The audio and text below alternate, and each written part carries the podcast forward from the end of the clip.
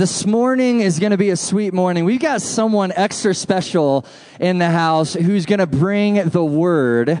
And his name is Brandon Robinson. Brandon and his wife, Laura, are friends of mine.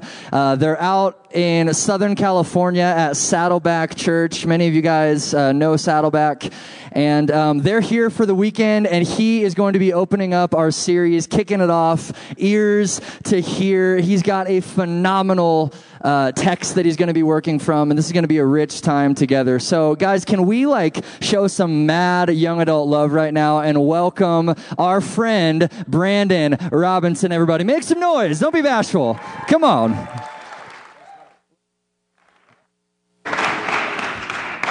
Thank you for that, Josh. As Josh said, my name is Brandon Robinson. That's my wife, Laura, in the back. Can you raise your hand, babe? Yeah, we are actually from North Carolina. We are currently in Southern California at Saddleback Church. I just want to say I'm really excited to be here. This age group from 18 to 29, when I was just getting out of college, having a place, a church to belong to, a space to connect in, rooted me in my faith and rooted me in the local church. So this is a really beautiful time. This is an exciting time. This is a good part of life. So I want to pray for us really quick, and then we're going to jump into discussion question and then get into the message. Holy Spirit, fill this room, God. God, be with these young adults, God. Be with us. God, you are with us, God. You are for us, God, and there is rest in that. Lord, I pray that you would encourage us today. God, I pray that you would challenge us today. God, I pray that you would speak and that you would inspire us today. We love you so much. In Jesus' name we pray. Amen. So I am kicking off this series, Ears to Hear, how to hear the voice of God. Is God speaking? We know that he may be speaking. We know that he is speaking through his word. Ears to hear. So the first discussion question I want to get to at our tables is, how do you hear the voice of God? And a follow-up to that is, does God speak even if he's silent? So take about 10 minutes at your tables, go through that. How do you hear the voice of God? Follow-up to that, does God speak or can God speak even if he's silent? Go for it. All right, guys, I hope that was a good time of discussion.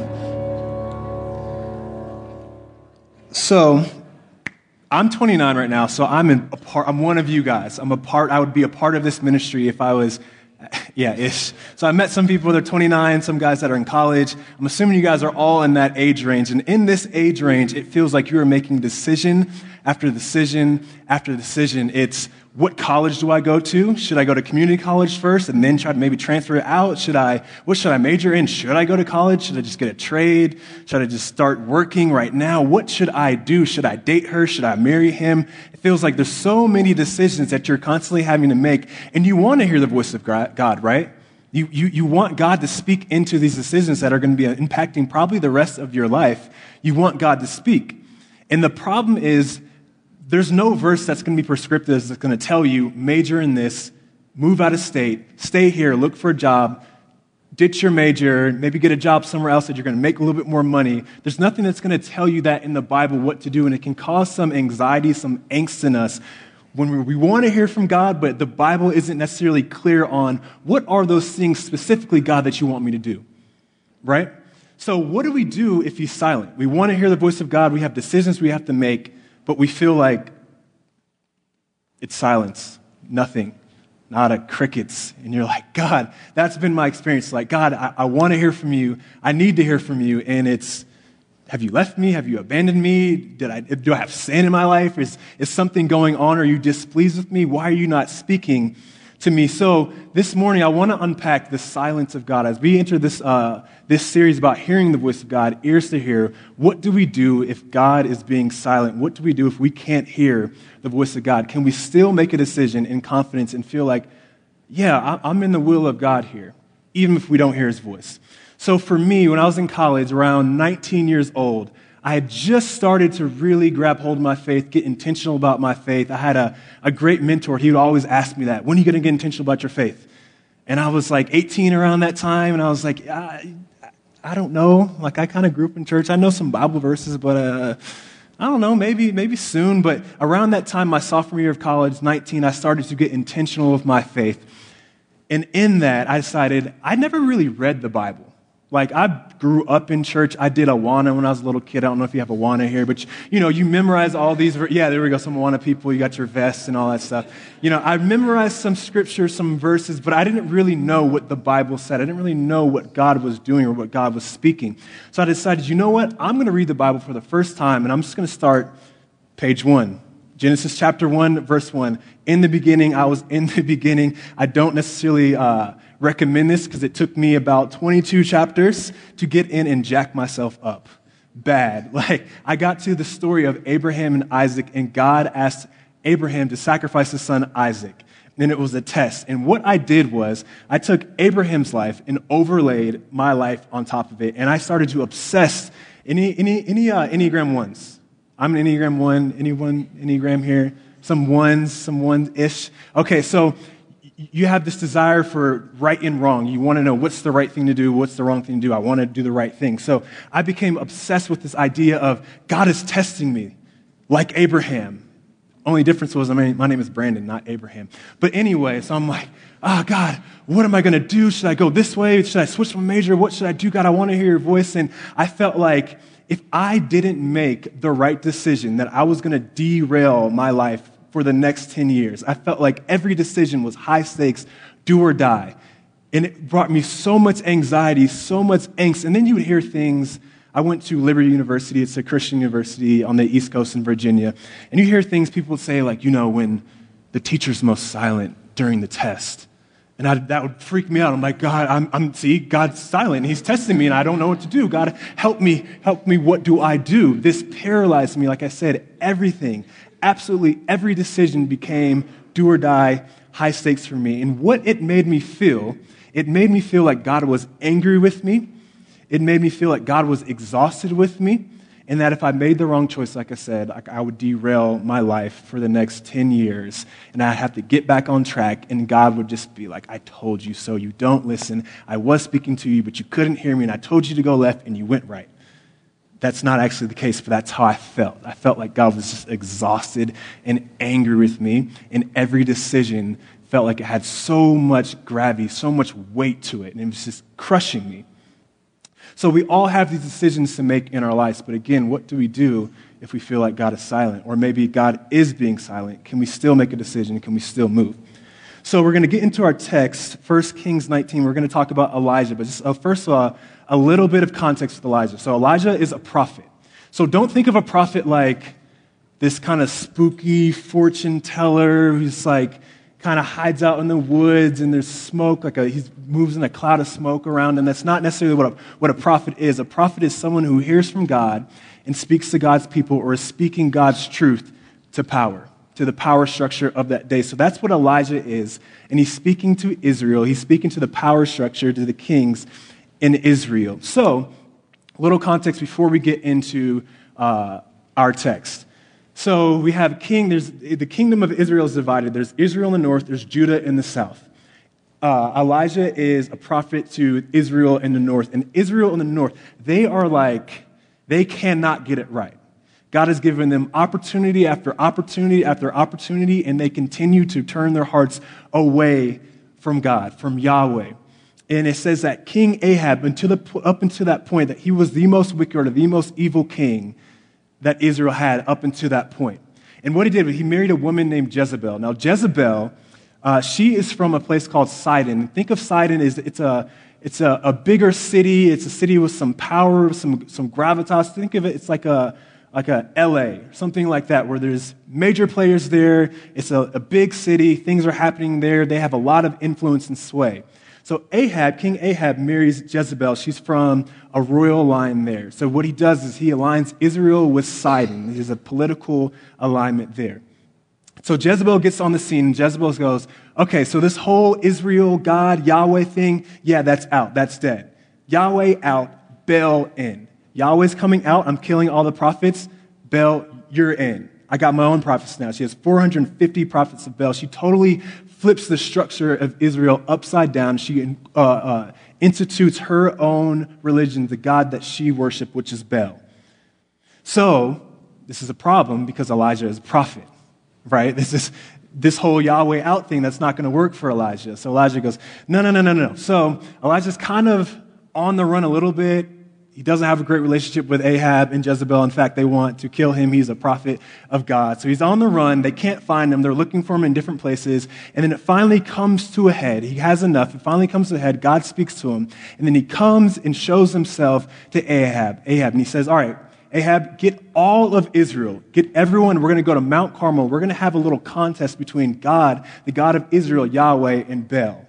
So what we're going to do is they set up, there's 450 prophets of Baal, and then there's one prophet, Elijah. And what they do is they set up these altars, and they chop up a bull, and they say, okay, either Yahweh's going to show up, God's going to show up, or it's going to be Baal. And the proof of what is going to happen here is whoever God consumes this bull with fire, that is the one true God. So they have this almost like this contest in front of all of Israel. They're all watching. Think of it like a big stadium where there's a huge crowd and they're all looking at this contest, waiting for who's going to show up, what God is going to show up, because they're kind of in the middle a little bit. They have Yahweh over here that they're kind of have some history with, and they're like, yeah, we dabble, but we're also worshiping Baal. So they're kind of caught between two minds, and the people are looking for who's going to show up, who's going to win this thing out. So what happens is, obviously, God shows up. Elijah ends up killing all 450 prophets in a kind of gruesome scene.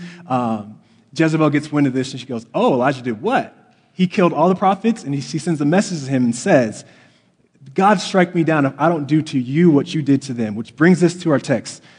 Can you bring that up for me, please? Awesome. It says, so he just comes off this major victory. The people of Israel are turning their hearts back to God, back to Yahweh. And this is what it said, verse 8.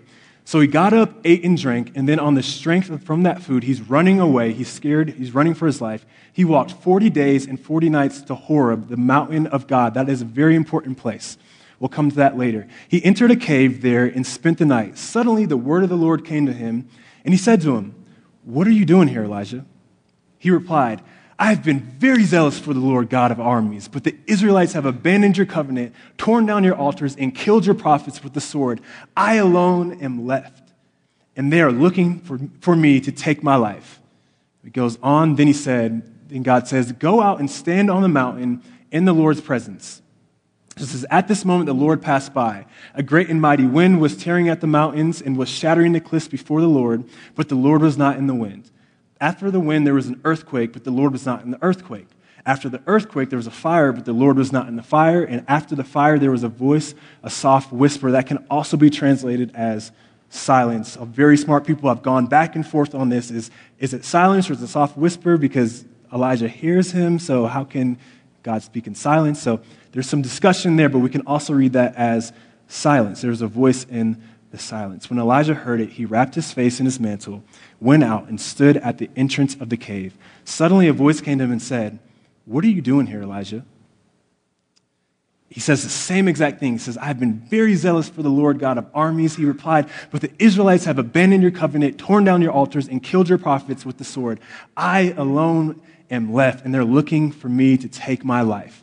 Then the Lord said to him, go and return by the way you came to the wilderness of Damascus. When you arrive, you are to anoint Hazael as king over Aram. You are to anoint Jehu, son of Nimshi, as king over Israel, and Elisha, son of Shaphat, from Abel Meholah, as prophet in your place. Then Jehu will put to death whoever escapes the sword of Hazael, and Elisha will put to death whoever escapes the sword of Jehu, but I will leave 7,000 in Israel, every knee that has not bowed to Baal, and every mouth that has not kissed him. Okay, so there's some things here. Remember that Elijah goes to Mount Horeb. Mount Horeb is a place that he's familiar with, his people are familiar with. He's an Israelite. So at Mount Horeb, that is a place where God has traditionally shown up. Three important things happen here. God enters into the covenant with Israel after the Exodus on this mountain. God reveals himself to Moses on this mountain, and God gives the law, the Ten Commandments, on this mountain. Elijah knows exactly where he's going to when he's running for his life. He knows where he's going to. He's like, I'm going to go to a place where God has shown up. God will be there. My people know that God is there. But here's the thing. And on top of that, it says there was wind, there was an earthquake, and there was fire. When God showed up traditionally, there was these big, grand displays of almost like natural disasters. When God shows up to Moses on this very mountain, there's fire, there's smoke, there's lightning, things are dying, people are terrified, and they know the Lord is on that mountain with Moses. He knows this backstory. He knows what's happening. So what God is doing is he's showing him, hey, you're expecting me to show up in a certain way, and I'm in the unexpected. You're on this mountain where you have where I've traditionally been, where you know that I'm going to be there. You're on this mountain where so much history has happened. There's fire, there's wind, there's an earthquake, there is rain. That's what you're expecting to see. That's you have been conditioned to know that that's how I show up, but I'm in none of that. And he shows up to him in a soft whisper. Now, what can we take from this? One, we know that God is not bound to our expectations of him. So when we're talking about the voice of God, hearing the voice of God, just like Elijah, a lot of times God comes in unexpected ways. We're looking for him in a certain maybe stream or tradition, or God, this is what it's looked like for my family, this is what it looked like for me maybe in the past, and God is saying, no. There's no, you can't place an expectation on how I'm going to show up. I'm not bound to your expectations. So in this paradigm shifting move, he flips Elijah's world upside down and comes to him in what? Silence. So why does God do this in the silence? Why does God show up to Elijah this way, in this soft whisper or in the silence? I think it does two things. It exposes our bad theology, our way of thinking about God, and it also introduces us to the living God. See, Elijah's on this mountain, and it's interesting that what God says to him. He says, Elijah, what are you doing here? Why are you here? Have you ever had one of those moments where it's like an awkward silence? What's it like? It's loud. It's deafening. You have an awkward silence with someone and they're just looking at you and you're kind of looking at them and you're like, is there something in my teeth? Is my fly down? Or do I smell bad? Did I offend them somehow? It causes us to look inward in a way that other things just don't. The silence is loud and it turns us inward. We start immediately looking at ourselves. What did I say? What happened? Why is there this silence? Because it's unnatural. It doesn't feel normal to us. And it introduces us to the living God. So the thing is, God asked Elijah twice, Elijah, what are you doing here? He knows that he's in the place where he's traditionally shown up and in the ways that he's traditionally spoken. And he's asking Elijah almost like, now you know this isn't location-based, right? You know that my presence isn't bound to just this mountain. You know that you're a prophet. I speak with you wherever you're at. You know that I'm not just here. So Elijah, what are you doing here? Why are you here? And it's the same thing with us, right? We go to these familiar ruts of, God, I want you to speak to me. And we go back to the same things that we maybe have heard someone else. God has spoken to them like that, so maybe I need to try that. Or maybe it's, man, God has spoken to me when I was like 11 like this, so maybe I need to get back to that place and to my room in my hometown to hear God, because that's the last time I heard God. Maybe it's that. But here, think about this for a second. Now, if you have accepted Christ, there's a thing called union life with Christ. That means that Christ is in you, and you are in Christ. Christ is in you, and you are in Christ. And you also, what's more than that, you've been given the Holy Spirit. So the Holy Spirit resides in you. Now, at this time, traditionally, God's presence was bound to the temple. And now he's saying the temple is now in you. Heaven and earth are meeting in you. God's presence is with you continually. God's voice is with you. It's not bound to a location. It's not bound to new life. It's not bound to the mountain. It's everywhere. Wherever you are at, God is with you because you are in Christ and Christ is in you. And you have been given the Holy Spirit. God is with you. And God's presence is with you. And you don't have to be in a certain location. You don't have to be on certain holy ground to feel like you are closer to God or that God can speak to you. God is with you. Now, there's a danger here because for me, when I started reading the Bible for the first time, I started interpreting the silence negatively. And there's a problem that we can confuse God's silence with God's presence, and that's not the same thing. God's silence and God's presence is not the same thing, even though if God is being silent, God is still with you because you are in Christ. So there's different type. For me, it was God is testing me. We have these ideas of God or this bad theology that keeps us from hearing the voice of God. Like I said, for me, I felt like God was testing me and I had to prove my worthiness to him. And if I proved my worthiness to him, then maybe, just maybe, God would speak to me. Maybe I would hear his voice. And maybe it's for you, I don't know. Maybe it's God wants you to try harder. Or maybe you're saying, like, maybe I got a little bit of a past. God wants me to suffer. I got to pay some penance first. I got to put myself on the right track with God, and then God will speak to me. Or maybe it's God is so angry with me, he cannot accept me, therefore he can't speak to me. Now, all these things are different things that we wrestle with, and there's more than that. There's different things that go through our mind that the enemy speaks to us, or the plants in our minds, or just whispers to us. But God has something to say about this. Now, like I just said, if you've accepted Christ, you are now in Christ, and you've been given the Holy Spirit. So what does God say about this incorrect thinking of him? Right? So I'm thinking, God, you're testing me. I'm thinking, God, I got to prove my worthiness to you. But hold a second. If I'm in Christ and the Father accepts Christ and I'm in Christ, that means the Father now accepts me. And if I've been given the Holy Spirit, that means heaven and earth are literally meeting inside of me. And the same thing for you. So Jesus was already tested. God is not putting me back through a test. I'm not Abraham. See, everything is running through Jesus. Jesus already got tested. And he already proved his worthiness. Jesus already tried hard. And he was without sin. God is not saying try harder, do more, get bigger, better, and faster. That's not what God is saying. God is not asking you to suffer. Jesus already suffered. There's an exchange that happens. Jesus says, hey, I'm going to take your sin. You give me that, and I'm going to give you my righteousness instead.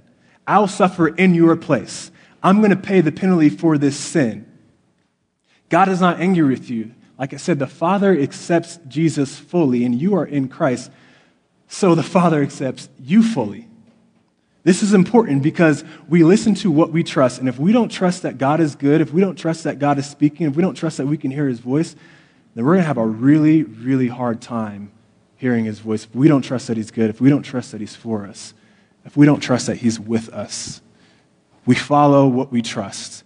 We don't follow what we believe necessarily, what we know. It's an innate gut feeling. I trust that, therefore I'll follow that. And if we don't have that with Jesus, if we don't have that with the Spirit, we're going to have a hard time hearing the voice of God. Also, what's interesting about this story is God's silence is an opportunity for Elijah. It reorients him to get back on mission, to get back in the story of God. So it's important. If I were to ask you, hey, do you know what God is up to? Do you know what God's doing? What's going on? If I were to ask you that question, it's important that we know the answer to that question, that we know what God's up to, that we know what he's doing, that we know that his purposes and what he's trying to accomplish. You see, it's important that we know that God is redeeming the world and reconciling the world back to himself. That is the bigger, more beautiful, overarching story of the gospel, and that we are a part of that. And the problem is we try to pull God into our stories and into our narrative. And God, I need an answer for this hyper-specific thing right now. Help me, give me something. And God is saying, I want to pull you into my story. I want to pull you into my mission and what I'm doing. And when you find yourself located in my story, my voice is going to get a whole lot clearer to you. Some of these smaller decisions, who should I date? Where should I live? Should I stay in state? Should I go up to Denver? Should I go to Fort Collins? Should I move to Arizona? All these type of decisions get a lot clearer when we start to find ourselves in the story of God and not trying to pull God into our story. God is reorienting us. God is bringing us into his story. And it's the same thing with Elijah. He says, okay, Elijah, I want you to go back exactly the way you came. You went 40 days and 40 nights through this mountain. I want you to go back the exact way, and you're going to anoint 3 people. And by the way, one of those guys is going to be your successor in ministry. In other words, Elijah, the ministry is not stopping. You are a part of this story. The show is going to continue to go on. God reorients him back on mission. So, how God speaks to you, I don't know. I can't tell you that. I can't tell you what the unique, specific things that God knows you personally and intimately and what resonates with you, I don't know that. So how God speaks to you, I don't know. But what he speaks, that's a different story. That needs to line up with what we know of God in Scripture and what we know that God is doing. That's why it's important that we have an understanding of the story that we're a part of the family that we're a part of what God is doing. That's important. So, does God speak? Yeah, absolutely God speaks. Does God speak in the silence? Yes, absolutely God can speak in the silence. For sure. How do we know this? We know this because he's already spoken. He's given us his word. We know what he says in his word. He's spoken, he's speaking, and he's going to continue to speak. And God doesn't change. That message isn't changing. His story isn't changing. What God is doing isn't changing. So if we know what God has done, then we have a pretty good idea of what we know what he's speaking right now, and we have a pretty good idea of what we know what he's going to be speaking in the future. All of this brings clarity to the voice of God. So now, through this lens, with that being said, silence now becomes an opportunity, one, and an invitation. It's twofold. It's an opportunity to grow.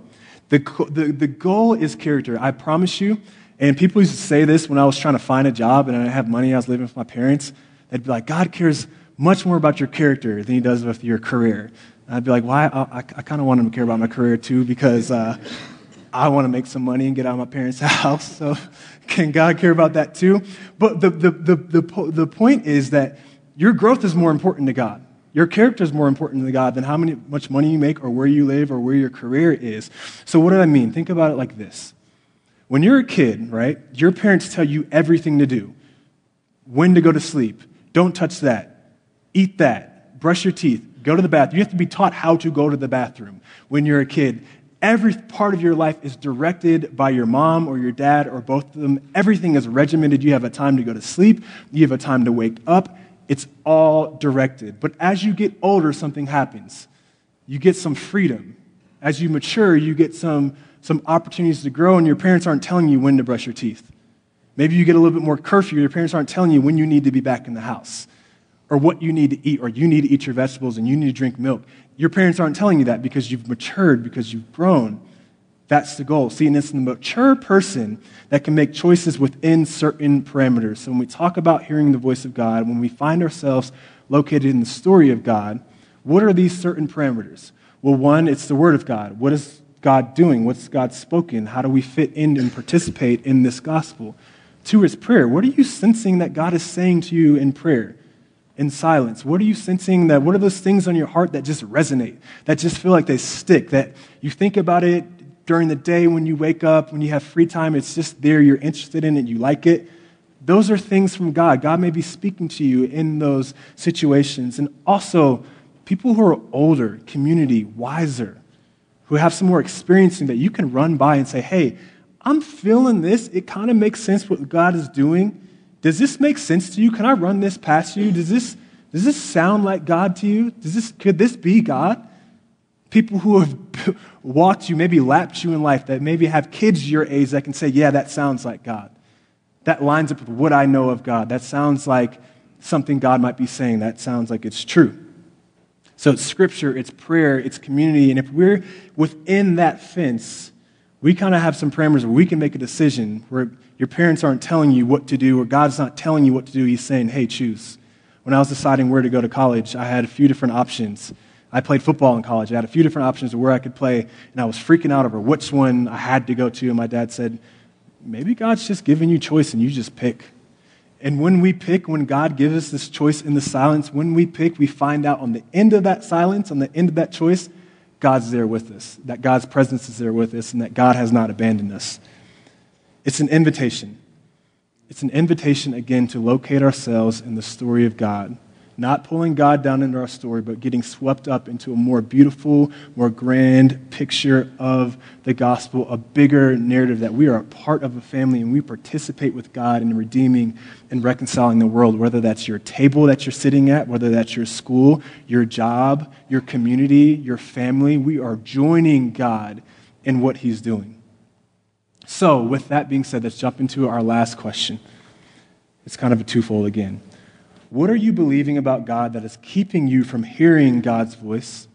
So maybe what's that bad theology, that incorrect thinking about God that's holding you back, that you feel like, I can't hear the voice of God because God is angry with me, or I got to prove to God first that I'm worthy of hearing his voice. What are those things for you that you're believing about God that's keeping you from hearing the voice of God?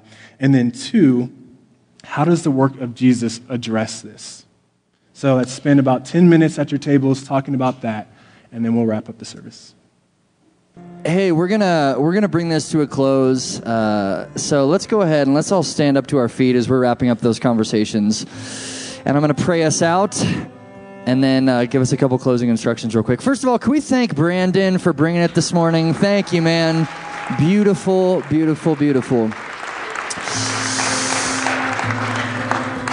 So let's pray. Father, as we go from here and into the four corners of the city, I pray that we would be sons and daughters who are fully comfortable in our own skin, fully comfortable as your people, and fully comfortable showcasing the life of the kingdom everywhere we go. Lord, I pray that the entirety of our lives would be a sweet-smelling fragrance up to you and out to the world around us, Lord. We pray that the gospel and the life and the light of the kingdom would shine bright this week.